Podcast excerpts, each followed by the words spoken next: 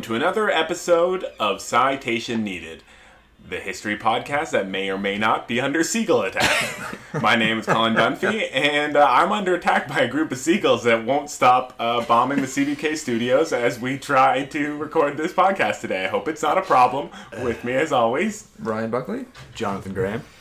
and today, uh, well, first, I guess I gotta do that preamble thing where I talk about how we don't really uh, do very well at telling a lot of details about Yeah. history, and we just tell it as a historical narrative. And uh, Disclaimer's pretty important. Yeah. whereas most people like meticulously write this out to make sure their facts aren't wrong. Uh, we read as much as we can. We do our research. Like you know, we love history and we like reading about it. And we like finding out new cool things, but we tell it like your friend would if he was kind of like really nerdy about history and bugging you about it. Uh, All the halting stops included. yeah, Yeah, the halting yeah. stops, They're all gonna the all the interjections, and it's just a little light historical narrative, some fun, some goofs, some times with friends. History with friends. I was trying to give some time for the seagulls to interject, and they actually shut up a little bit. They bit. might have stopped. Once. yeah. So today we're going to have Ryan Buckley telling a story from history. Yeah, yeah. So I started looking into. Uh, this, all came about sort of as a as a result of the the anarchism podcast that that started out. I was like, I want to find who the richest people ever were, and it was a fairly boring laundry list of like Rockefellers and whatever. And then that led me from there into anarchism because somebody tried to kill Rockefeller, and that was like that kind of got me on track with that story. But one of the names that popped up on the list that I wanted to do more digging on was Mansa Musa, who was king of Mali uh, from 13 uh, till, till right up until 1337. His death in 1337. He had a 25 year reign. So 1312 to 1337.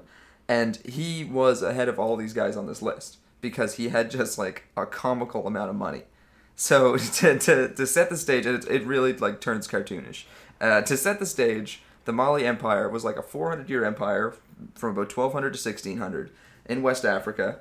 Um, picture like sub-Saharan, so Mali, Ivory Coast, Senegal, those kind of countries were all part of it. It, it grew obviously over the course of time and, and, and whatever and, and fluctuated a bit, but it was it was a very solid, very powerful, and above all, extremely rich nation in this area. And uh, uh, from what I could pick up, really its rulership, its its leadership was classified by like two focuses: money and education. They were all about money. They were all about learning, and Okay. it was just it, it honestly like it, it came down as like a remarkably progressive empire that's kind of forgotten historically because of such, that's such an oral tradition.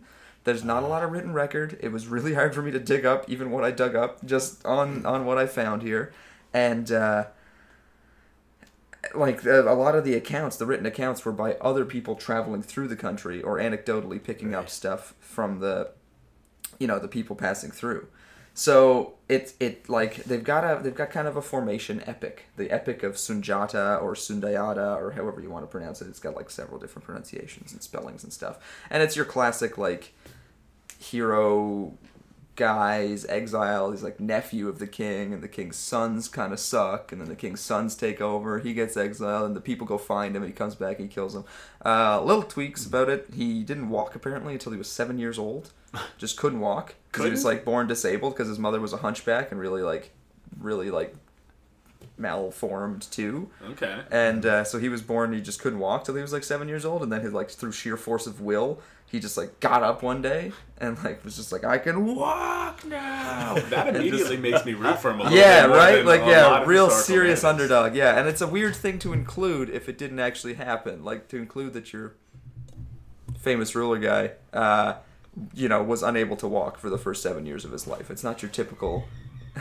hero hero's journey kind of No, kind no, of you're- you're narrative underdog for piece sure. yeah exactly sets it up right away like an underdog um, and then from there you kind of like you know pull a bunch of powerful tribes in the area together and they formed this empire and the the the, the attribute of the empire that allowed it to survive longer than most other African empires end up surviving is that it was extremely decentralized. The Mansa was the king, and he kind of like sat in Mali, in the capital Niamey, or alternatively also maybe in Timbuktu sometimes. Uh, which is just fun that it was like an actual, it's an actual place. It's, like- you a pretty important city. Like it was a major city. It's the New York of the Mali Empire, not the capital, but the big city. And it's just fun to like be like, it's Timbuktu, yeah, yeah.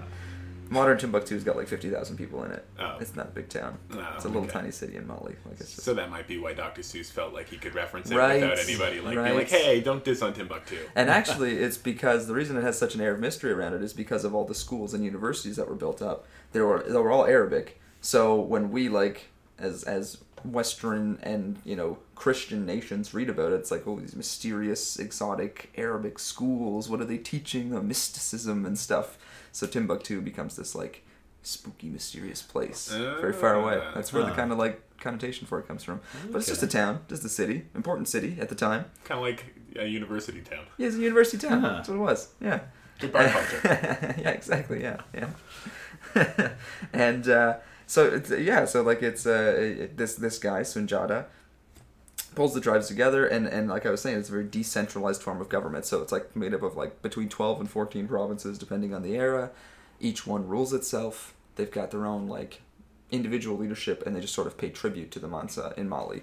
And it worked out really quite well for them. Like it was a good long stretch of time where they had some very interesting leadership. So the first guy was this Sunjata guy, who, by the way, by the time he finished all this and the empire was together, he's 18 years old.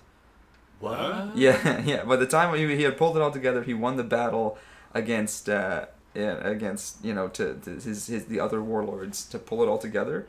He was 18 years old. So he'd only been shit. walking 11 years. Yeah, he didn't even have that many miles on his feet. Yeah. No. I think that was his advantage, right? All his legs were seven years fresher than everybody else's. He's got like That a little bit extra more- spring in his right. step. He Yeah. had some spring in A his lot of step. a lot of forced marching. Yes. I don't think he was deformed. I just think he was waiting. He just, was just waiting. charging up. Yeah. the longest con.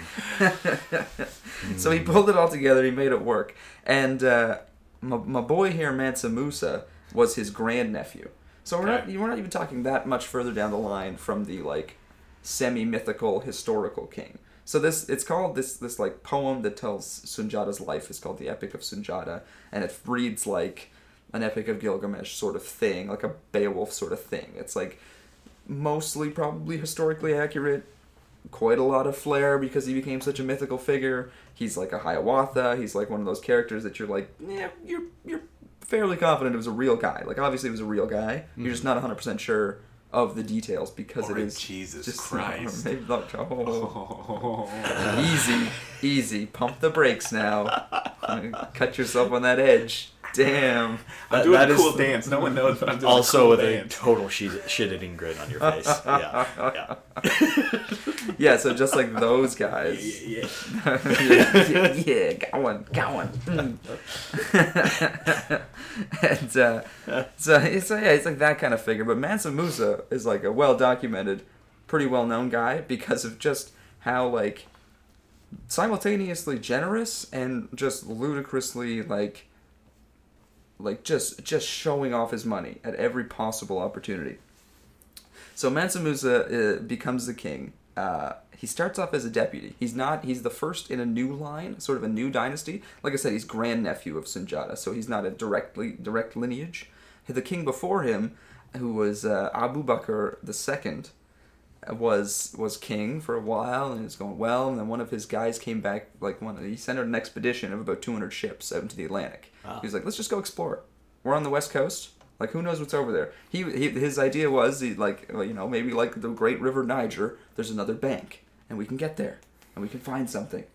And uh, the guy comes back, like one ship of the 200 comes back, and he's like, dude, we hit like a storm and like a whirlpool. It was like a river within the sea, and it tore our ships all apart. I'm the only guy that made it back. It was awful. And Abu Bakr goes, okay, 2,000 ships, and I'm going with them. And he oh. disappears. Oh. He disappears. He never comes back. That's it. That's the king of the country. Just was just like, fuck it. And he bailed. I want to explore. And he never came back. So Mansa Musa was named deputy in his stead, like in his in his as he was leaving. And a year passed, and then Mansa Musa was like, "Okay, fuck it, I'm just the king now. Like I'm, I'm just gonna take this now. Like guys, it's been a year. He's not coming back. He named me next up, so okay, I'm the king now." And it worked out well for Mali in general. He ushered in a golden age. He he expanded the borders further into the east. This is an area too of like ludicrous natural riches, like just really insane. Like it, like it's a debt. like the Sahara Desert's up here, but this is immediately sub-Saharan. So all the minerals and things you can imagine that come up around a deserty area. Now imagine the biggest desert ever, and now imagine one empire having all of them basically, like stretching out almost the whole length of the southern, you know, the southern edge of that desert. Uh, so gold, like they couldn't even like, they didn't even know what to do with it all, and salt just coming out of their ears. And salt was insanely valuable at that time. Their the currency within the country was just crushed up gold dust. You would, so like you would get a certain amount of gold dust in exchange for like the, the, the, the miners anyway, the people who would own the mines and whatever would would get this gold dust to use as currency, and that prevented the inflation uh, too much inflation, right? Huh. So a bag of gold dust was much less gold than an equal like looking size chunk of gold, right? Because it's crushed and it's you know like it's it was just valued such that it it kept inflation from getting out of hand, and it still allowed you to sort of weigh it out. Right. So uh, the the standard kind of unit of currency was a mithqal, which is equal to about four and a half grams of gold, which in modern times like gold's fairly expensive. Like gold's like fifty bucks a gram right Yeah, now. yeah. So that's like a solid like two hundred and fifty of our modern dollars in gold of a base unit of currency that they just sort of chucked around like whatever. Um, the guy. Silver, who wants that? Yeah, who needs it, right? There's a uh, yeah. So so Mansa Musa starts like really flexing some flexing some serious capital here. He starts just building stuff. He likes building schools, building mosques, and the mosques were kind of interchangeable with universities at the time. And one of the big ones he built is called the uh, it's a legendary one called the uh, called the Djinguereber Mosque, Djinguereber, and uh, he We try our got- best. he built all it- we can right. Yep. right? It, I'm pretty like ah, I'm fairly confident with this one, the Djinguereber Mosque, and it built in Timbuktu is like actually made up of a multiple like facilities, and it still stands to this day. Actually, uh, some extremists tried to tear it down in 2012, but they were just using pickaxes and shit, and they just got chased out of there. get, get, get out of here! Stop it, stop it. Get stop it! Stop it! They're like, ding, ding, ding, we're gonna tear this down. It belongs in a museum. yeah, yeah, yeah. It's it is a museum. It's massive. It's a huge friggin' facility, and the guy, uh, the guy who built it. So this is just like one of the mosques he built. The architect that he hired to build it got paid forty thousand, somewhere between fifteen thousand and forty thousand mithqals of gold, which is equivalent to about two hundred kilos of gold, of gold dust, which is worth today like eight million dollars or something like that. And that's Holy like just shit. the architect who probably actually wasn't really an architect, was actually just like a poet who was also very learned and uh, was a good scholar, and just like inspired the design. Like he's not even the guy that designed the place or built the place. Like he just inspired it, and they paid him eight million dollars in like just in gold. They just threw gold at him. Like, like Lay that down, was that, that's what this guy did. He just I he just, just see these little puffs of gold coming up around threw him. gold and Yeah. stuff. His his and and Mansa Musa like this is this is kind of characteristic of his reign was like building schools, building like a ton of stuff, and and just showing off his gold. His his most well known thing and the thing that literally put him on the map, like maps drawn after this time, the famous kind of Catalan Atlas has. Where Mali would be in Africa, just a picture of him. Like it's literally just like this is where this guy lives, and he's like wearing a gold crown with a gold staff and a gold nugget, and it's like he's all about gold. I like gold. So yeah, he's just he's all about it, and uh, he's like his his trip. He took a trip to Mecca. He took a pilgrimage, so Hajj to Mecca. That's and this is his big coming out party on the world scene. Uh, apparently, sixty thousand strong. Good, So good crew. Sixty people right away. Twelve thousand slaves. Yes, each of them wearing gold jewelry in Persian silks. So this the slaves were wearing gold and, and Persian silks. Uh, he just took eighty camels with him. Each camel was laden with about three hundred pounds of gold.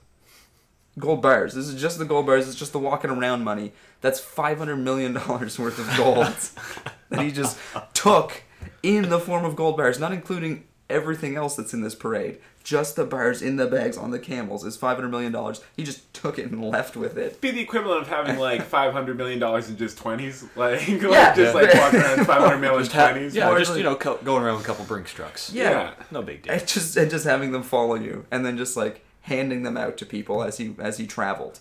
like it was just it was a ludicrously lavish sort of thing. Uh, legend has it he built a mosque every Friday on his journey. he had a mosque built every Friday so that he could worship in a new one every Friday. He sent people out ahead of the journey to start building mosques so that every Friday he'd get to one and, and be able to worship at a new one because he knew he was going to make a journey out of it. Oh God. He got to he, on his way through Egypt. He handed out so much gold that he completely devalued the currency in the Mediterranean. like nobody was like no, it wasn't worth anything anymore to anyone because everybody had it. He was throwing gold bars out of his parade like fucking candy, like suckers out of a fire truck, and just like. Hey, look! Everybody gets some, yeah. A real Prince absolutely." Ali moment. and it's Yeah. just like, yeah, just and people were just like, okay, this is absolutely fantastic, and they were all just taking it obviously and going with it. He actually, it got to the point where on his way back through, everybody was like, dude, you, you dicked our economy. like you just literally dumped money onto our country. And he was like, okay, I'm gonna borrow it all back from you on high interest loans, and then just pay you back so that I can set you up again. Sorry, my bad. that's what he did on his way back through. That's what he did. He was just like, oh yeah, jeez, my bad. Sorry. Let me fix that for you, and he Yeah. did. He just fixed it. like it's Done. done. fixed. so that ah. was that was his coming out party, and that's what really put him on the map.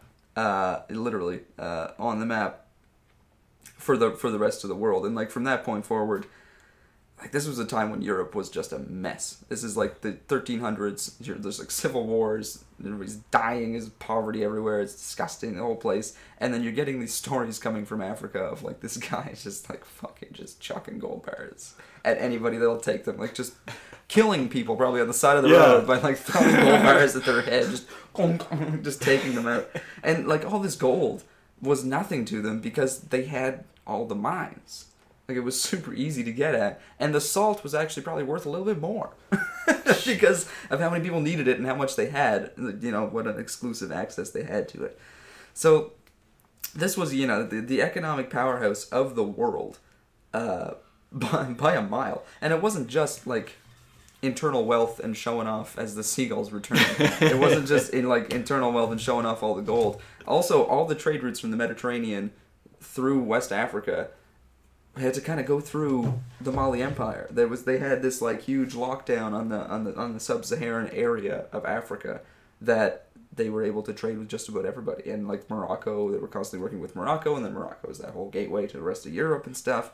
And uh, he just he just like Mansa Musa was the was the guy at the kind of the crux of the golden age of the Mali Empire, right in about the middle of its existence, and right when it was at its you know power most most powerful, and it's it's really just characterized by just how much freaking gold they have, just literally just raw gold. Like does not even bother making up a currency, just crush up some gold dust, put it in a bag, use that. Here you go, there it's done. You've got it And under your nails probably after a day of work. You sneeze and you're just like ah, fucking, just like trying to wipe it off yourself, like just like washing your hands. It's just everywhere in the place, and and by, you know, by contrast to some of these very rich rulers, it seems like he was like spreading the wealth too. Like he was sharing it. He was building stuff.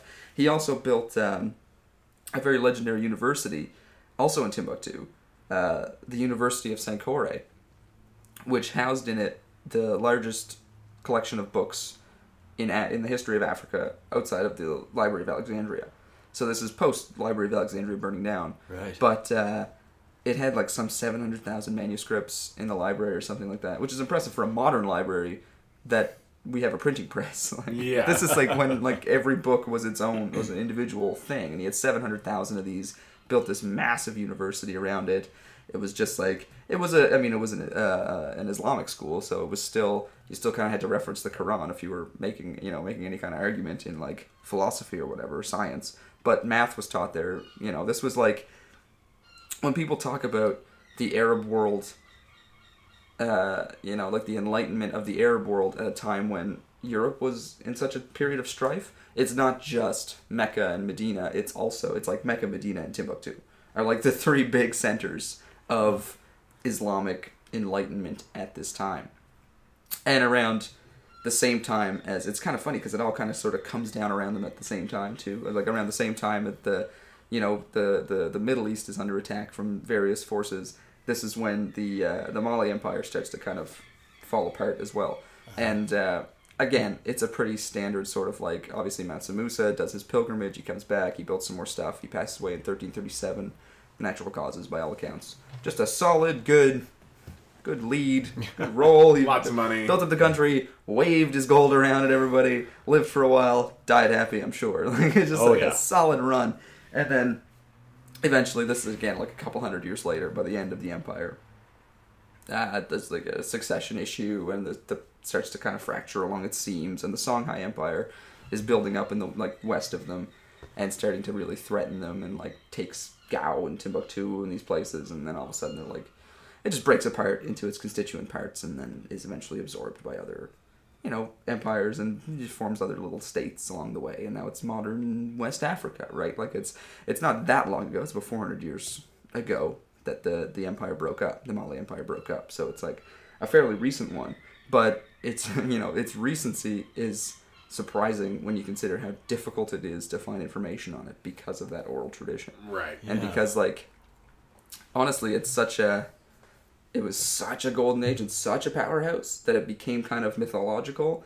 And now it's so much the other way in that area right now of the world. Like really even like senegal of the of the constituent nations of the mali empire like senegal is seems like a pretty decent place to live from what i've i've been able to glean the rest of them not so much. And even senegal's like hmm, like it's got its sketchy bits right? Like you know? The whole country's kind of like whoa Oh, a little you know but but before this this was if not the most powerful nation in the world then easily the richest nation in the world. Sounds world like easily the richest. Oh. we're talking about another level he left with 500 million dollars worth of gold bars walking around cash and the country was fine they, Yeah. did, they, they were fine like they didn't even care they're just like whatever yeah that, that's okay we're fine we're doing our thing This isn't like Batista leaving Cuba with the full economy. Yeah, and the exactly. going to tits. exactly This He is isn't like, that. Yeah, he's very aware of his country's ability to kind of like, I, I don't even want to say take a hit because it wasn't a hit. It was like just him taking that money. Like this Yeah. is money that I can take that I have access to. Spare change. Could be just his personal money. Yeah, yeah, it might. Yeah, who knows? It came out of could have. I'm sure mostly came out of like you know what would have been his own coffers, sort of thing. Yeah. which were interchangeable with Absolutely. the economy, but still, it's it's just ridiculous. Yeah. and so it you know it, it came up you know it lasted for about 400 years it, it fell off the map again well, it didn't fall off the map but it fell apart it broke up into its pieces it was destroyed by another empire to the west to the east and and the songhai uh, empire was an impressive one in its own right and whatever could do another episode on that. But the fact that it's just like and i this seems to i seem to be saying this over and over again in these in these podcasts but like this one it's just it's just not something anybody really knows about you know No. like it's not something that comes up and maybe it's like maybe the fact that we keep saying this is like indicative of our own subpar historical education Absolutely it is. but like Uh, you know like not, this not a stinging indictment at all. No. this this you know this one is huge. This is all the gold.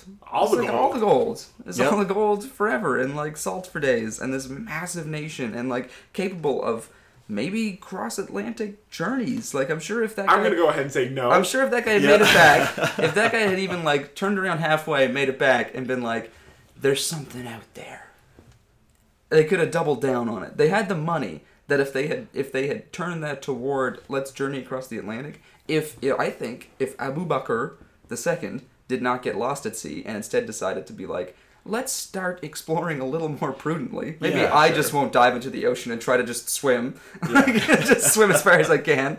Uh, maybe instead, let's like redirect some of our massive, massive wealth into like grabbing astronomers from around the world and putting it out there. It's it's it's like it reminds me of the United States when the you know JFK was like, "We're gonna go to the moon by the end of the." It's that they could have got across. If he had said, "We're gonna cross the ocean, the Atlantic Ocean, by the end of the decade," they would have, no question, because they had the money to do it Yep. and but money could buy you anything. It's it's only a hundred and fifty years before Columbus, yeah. so the technology is in place. You know, I mean, they didn't advance that quickly. Compasses still existed, boats still existed, and you know whatever. They didn't have life jackets either way, so it didn't matter. so like you know, Yeah. they still knew what scurvy was. They had all the salt they needed to salt all their meats. yeah. And being a trade mecca, it's like, well, okay, it's easy enough to gain your expertise, hear Right. stories of what That's else what I is mean. going on, They don't- and make contacts. Not only do they have the educational facilities, but they could have like poached intellectuals from anywhere by just hurling gold bricks at their head until they came over. It was like, ah, stop it. Stop. Okay, fine. Stop. Jeez. My God. Like, just like Well, you might bloody might start out with like- the, you know the pouches first. yeah, little and pouches of gold upgrade. dust. And that guy's like, man, this is a lot of gold, but I've heard of more. And then it's just like three or four gold bars just like land on the guy's face. But like, I, you know, if if this, if I, I honestly, I think Abu Bakr dropped dropped the ball because we could have had like Africa making first contact. I mean, other than those Vikings, who Yeah. obviously made it to Newfoundland, but then didn't make it much fa- further than that. But still, like, like, having whatever. having the resources at hand and being Mm. able to be like, okay, we found this, so we can go all out and Yeah, yeah, exactly. fuck it. We'll, we'll we're happy here. We got all of our, our home base set up, and yeah, let's go out and find out what else there is. And this was like a coastal empire. You know, it had a Yeah. massive stretch of coast in the uh, you know Western Africa. They knew how to sail. They could have, I think, if they you know if they had really doubled down on it. Again, if if old Abu Bakr prudently. hadn't blown you know blown his load a little early, just shot the wad a little quick. He got excited to go on a boat. I want to go across the ocean. It's and cool like boat. the fact that the guy came back and was like, "Dude, we all died. It's terrible. Like we need to really like." Oh my god! It was like a whirlpool. It ripped all our ships apart. And he was like, "All right, that's like I can do it." Yeah. I'll do it. Oh, I'll- clearly you don't know anything. Yeah, Here, like, I'll what are you doing? What are you have turned left. Yeah. just, just go around it. What are you doing? But there's no details of where that first expedition went exactly, is there? No, I mean they made It's it just- far enough that the guy was able to. It was like how long? How long were they gone? Like a couple years, I think. Oh, by the shit. time the other guy came back. Uh, Because that's pretty. yeah, I actually don't have that that necessarily. I know he was gone. He was gone for a year before Mansa Musa was like, uh, "Yeah, okay, I'm the king now. this is over. This Yeah. is, the dream is dead." I'm- Like, I'm we, we all kind of knew what he was going to do or what was going to happen here. and you he can left, see so- how like that being the circumstances of how you came into ruling that you know then you wouldn't be really like excited to like let's send Yeah. more boats across the ocean. Yeah. kind of a waste of money at Triple that point and when you already have all the money you're also like we don't you're not like we need to go find resources elsewhere Yeah. like oh i can just buy them like whatever i don't care i can just Yeah. buy them yeah, that's a good that's a good counterpoint to so like maybe they wouldn't have up on it. wouldn't have wanted to go exploring. But Yeah. I think had their places been reversed, had Mansa Musa done all his thing, and then the the Voyager King, as they call him, Abu Bakr, because there's a very it's like a very nice way of putting it. That's a it. nice way of putting the guy Oh, who yeah. got The. Voyager Yeah. King um, had come along after that with all that money and all that power and all that land now, and the reputation that Mali had then earned internationally from Mansa Musa's massive pilgrimage, like throwing money out of his train and doing the thing, having clothing his slaves in Persian silks. That then that guy could have made it across the ocean, and he would have made contact with probably Brazil, is where they are geographically. Yeah. would have been his point of contact, and then that would have been like a hugely different like introduction into the world, into the old world, not through Europe, but through Africa instead, Yeah. and a and a massively powerful African nation. Oh. And I mean, that African nation did succumb then to another African nation, which then like, you know, took it down, and and then whatever. There's infighting and, and all that stuff. But like, I don't know, man. They could make contact. the dream world of like uh, African controlled South America Yeah. is Oh. a pretty crazy, very resource rich Yeah. area. And again, it's not all like the economy. yeah, it's you know, it's not like it was. It's only 150 years before Columbus, which like historically is not that long. So technologically, the the, the you know the systems are in place, but Mhm. like is still beating them in the race by 150 years. Yeah, it's a, Yeah. Still being It's a 100. big- You can do a big- lot with that time. It's a big win. You can do a lot of work in that in that length of time. Yeah, so like there's no there's absolutely zero evidence. There's some conspiracy theories of course that like this guy made it across and landed in like Recife or something in Brazil and was like started doing the thing. But it didn't happen. Like this is just people like I mean there's people are gonna say that all the time. There's people saying like a Chinese guy landed in Cape Breton. Like it, it happens. Like you watch you watch the History Channel long enough, you're gonna find this shit. Right? Like, Aliens. It it'll, aliens. it'll come up. Yeah, and then yeah, that's leaving out even the extraterrestrial contact that of course was made at this time. obviously. hmm Obviously. Well, how else did they find all the gold and salt? The aliens must have shown them. yeah. Yeah. Never mind that like they found it in the ground. Right? it's like no. But yeah, so like it it it is just really neat to think about this like had these two kings just been switched around, man, he could have made it. He could have made it across the ocean. Could have maybe done it. He could have Yeah. he could have touched the the North America, South America, and the Americas, and uh, and made contact, and maybe he would have been less shitty about it. Yeah, One can hope. one can hope. I mean, if he's throwing around gold like it's going out of style, And much, you know, and you and you meet like up with those Incans, you know, way more- the way more go a little far north. tolerant, like really Islam at this time, and even Islam in its purest state today is, you know, it's a more tolerant, it's a more tolerant Yeah. religion. in, in its purest, like if you're not going with like extreme Yeah, fundamentalism, obviously leaving a- Islamism's way more. Yeah. like it, it leaves a little bit more room. Yeah. I think, it, and it just has that little like Eastern like it's all good kind of flair, like Yeah. that. Like it's got a little bit more of that like Eastern religion, like just just okay, just relax sort of feeling, rather than the like rah, screaming, screeching. Especially- of of Christianity, especially the Christians who are going to be landing in the Americas. Yeah. uh, like the ones who are specifically there to do missionary Yeah. work to preach Yeah, as loud yeah. as possible. Yeah, exactly. Like Mansa Musa was a devout Muslim, Yeah. definitely, and I'm sure he would have brought that. He would have built Absolutely. mosques and and Not saying that wouldn't happen. No. would have would have had the conversation and tried to convert these guys. No but doubt. I mean, the only thing is, would they have brought diseases regardless? And probably, Probably. Oh, yeah. The- Might have been different coming from Africa other than ah. Europe. Maybe they, yeah, maybe. I don't know. I I mean, it's still completely isolated populations. Like, might have been different diseases, maybe. Definitely Yeah. still would have been diseases, Yeah. I think. I, so like, there's But still, it's still well. but then maybe it would have culturally- stuck around and helped them out when they started dying of these diseases. You know what? It's Maybe plausible. maybe that whole diseases thing just could have gone a different way. They could have just that would have been nice. handled it differently. You know, it's just a it's just a weird sort of like it, it- yeah. This was like I was reading about this and I was like at once I was like the one on the one side I was like this is just another one of these like another time I'm gonna have to say man I didn't know anything about this. This was a really big deal because it seems like I have to say that every single time I do one of these episodes. Like man I had no idea this was even a thing and it's actually a huge deal. And then also it has that sort of like alternate world like man they could have made it. They, They had all the money. Yeah. They had all the money forever. Well, Africa's a wonderful what if, like Yeah. because the the horribleness of Europeans uh, in the race for Africa. Shocker. Yeah, we, we really uh, we're trying to keep it real here. Uh, the horribleness of Europeans forever is Yeah. a constant thesis of our uh, kind of work here. But yeah, uh, the race for Africa ripped any sort of hope that Africa had of Roughed it up. because like think of a ton of what ifs and what if they could have like been a power player by the time the race for Africa Yeah. showed up and they had all the money could they maybe have helped keep some Af- Africa intact Yeah. who knows but Yeah. Europe screwed it all up They, they screwed it up. Yeah. Yeah, as they do. as they do It makes sense. um but normally we ended on those sort of things but I have a couple questions because there's some cool things and I know that this is an oral culture so we don't have much and it might just be Which is really hypotheticals. unfortunate because this is fascinating. But So Europe, uh, at this point in time, wouldn't have had any real clue other than whispers from boats and people like that, like the like traveling Well, guys. Like how yeah, much? Mo- I mean, Mansa Musa's pilgrimage was to Mecca, and Europe had contact with, With Mecca. with the Middle East at this, you know, during this time.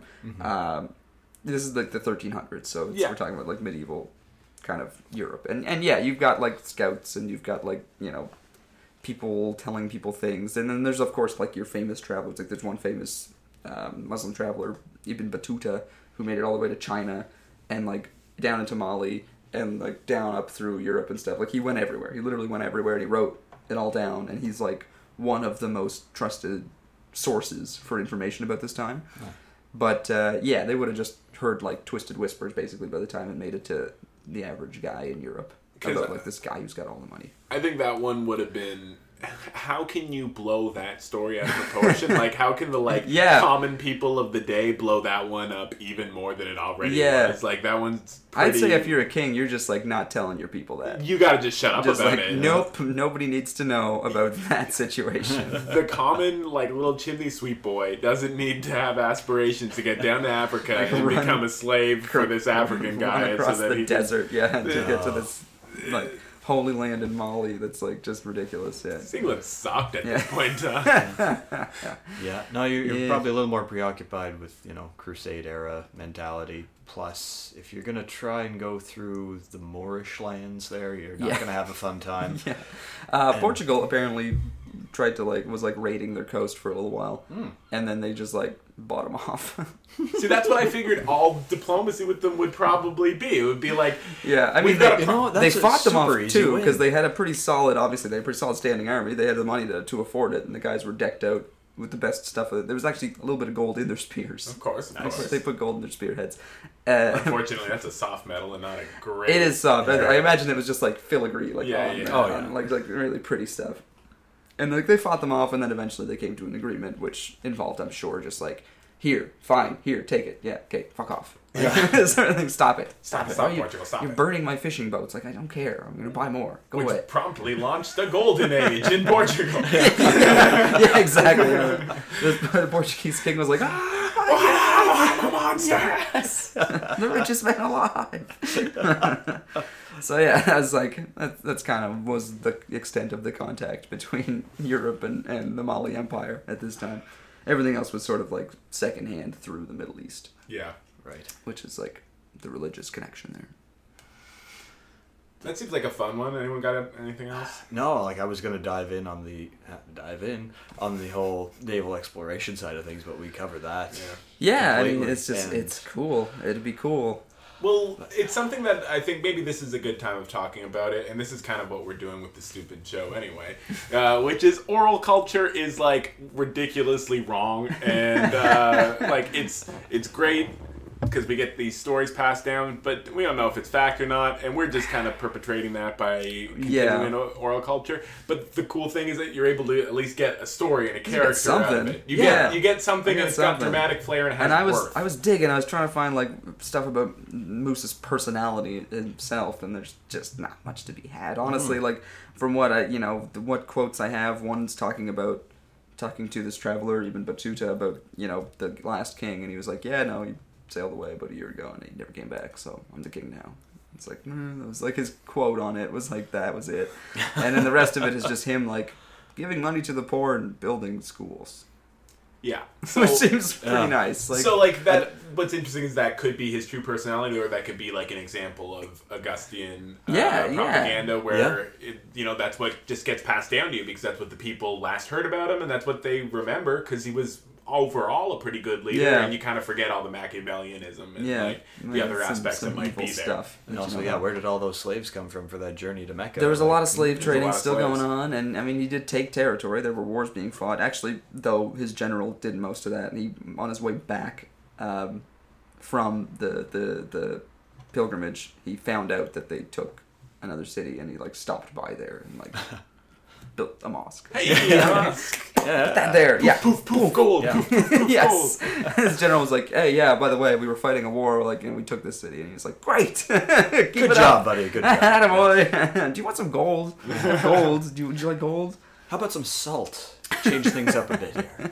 Yeah, it's just I was trying to find too like numbers, like what what do you think his like actual net worth was, and I mean it's like four hundred billion dollars is like the numbers that are thrown around, but it's like it's just it's at the point where like you could buy anything forever. Your economic potential is is infinite at that point. Like you could just literally buy anything, and then if you could buy anything forever, and then you just add a bar of gold to your, are you richer really? Yeah. like because you could still buy anything forever like it doesn't matter right your your economic potential is only is like tied to what you could purchase and what you know and he could just purchase anything Well, what seemed interesting a So it little bit doesn't about this guy as well is that uh, the fact that uh, he didn't have the Scrooge McDuck like Yeah, he wasn't uh, hoarding it. Give me more of that. Give me more of that. Give me more of that mentality. No, and that's almost well. I guess it's kind of a byproduct of the failure of the expedition king. What- Mm, what- yeah. uh, Voyage you- King. The the voyage, voyager king. king, the sorry, voyager yeah. king yeah Uh, you know, you're, you're kind of more content to be like, well, clearly that path doesn't work, so I'm just going to rest on my laurels here for a while and, you know, yeah and I do mean, us good. it- expansion they mean they expanded landward. Yeah. Yeah. which was a safer bet usually. Usually know, a safer walk there is safer. But uh, yeah i think really the reason he wasn't trying to hoard it and there isn't much uh, from what i could find of other even other kings of mali it's always sort of like that. You have all the money and you're never going to run out so there's not really any point in hoarding it. Like there's no like no one's coming to take your stuff Yeah. until the Songhai came and started taking Yeah. cities, and then it was a military clash that they just couldn't win because the Songhai were bigger, and then there was infighting and they tore themselves apart. Because, it, like I said, it was a decentralized sort of empire. It was a lot of like individual provinces being run by their people and then coming together at a court under the king. Mm-hmm. So those guys started to fight amongst themselves and pulled itself apart. But during its prime, there was no like, oh geez, like we got to keep enough money for this to make sure of this. Like there was no incentive to hoard because you just had all the money. Like and there was never you could just dig it up out of the ground again. Like it was never running out. There Yeah. was never a worry. Even if like the gold mine, like a gold mine emptied, you had six salt mines that were just as valuable, and then you found a new gold mine down the road. Like it was just so you were just like, fuck yeah, give it to everybody. Here you go. everybody Yeah. take some money, right? Like there was no incentive to hoard because there was you know there's no threat of losing anything, right? Yeah. You're just so and it's a much great geographical location too, considering you've got a desert that no one's really going to come through, and then you've got all the overland routes that you're currently populated through, and Yeah, no one's really coming at you from the sea. bread basket right there. Yeah. There's a little, Yeah, it's a really good. It's like if you're if you if you want to play Civ, if you spawn there, Lock and you down that stay area. there. Yeah, Oh yeah. it's a good spot Um, to be.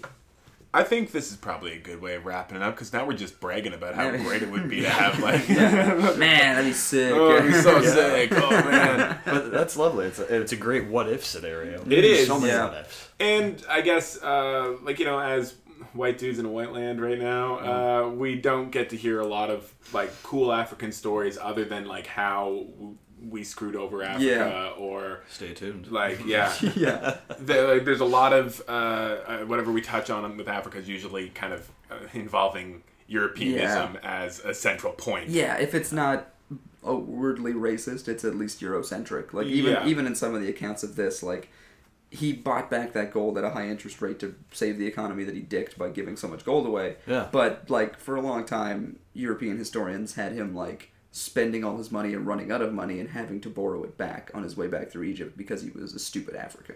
that was like the historical Yeah, account. yeah, and then like people were very quickly like, no, that doesn't make any sense. Wait, he was like building schools. He was very, you know, like he was very pious and like education focused, and he was like pretty smart with every other move. And you just think he blew all his cash on like a, a trip a, a night out Egypt. in Egypt. What's going Like that's on? such like a kind of a twisted like oh my god just look for some way for this guy to be an idiot right like yeah, it's like it's just you know racist history Racist like, it's, history. it's That's all it gross. is. really gross so yeah that I mean that's not the the consensus but that was like earlier you know accounts by various historians you know were like that's like yeah that's kind of what they thought or whatever it's like yeah whatever dumb dumbs it's just it's hard to get away from that you know Yeah. it's not even you know it's not safe and there's no like discipline that's safe from that kind of thing No. But here at Citation Needed, we're gonna try and find weird ones. unbiased Right. Unbiased, definitely white guys, definitely awkward white guys. firmly in that category But we we want to be better. the English suck. trying my English best sucks. Yeah. yes there you go there we needed that Um, so check out all of our podcasts on cbkhalifax.com and on Facebook and Twitter and all that stuff. You kind of know how the internet works by this point in time. You can like type it into Google and you can find all the stuff. you google it yeah Uh, just google us You know, just Google it. Yep. Uh, I want to thank Ryan and Johnny, uh, and especially Ryan today for the awesome story. Uh, next week, we're going to have a cool story from history.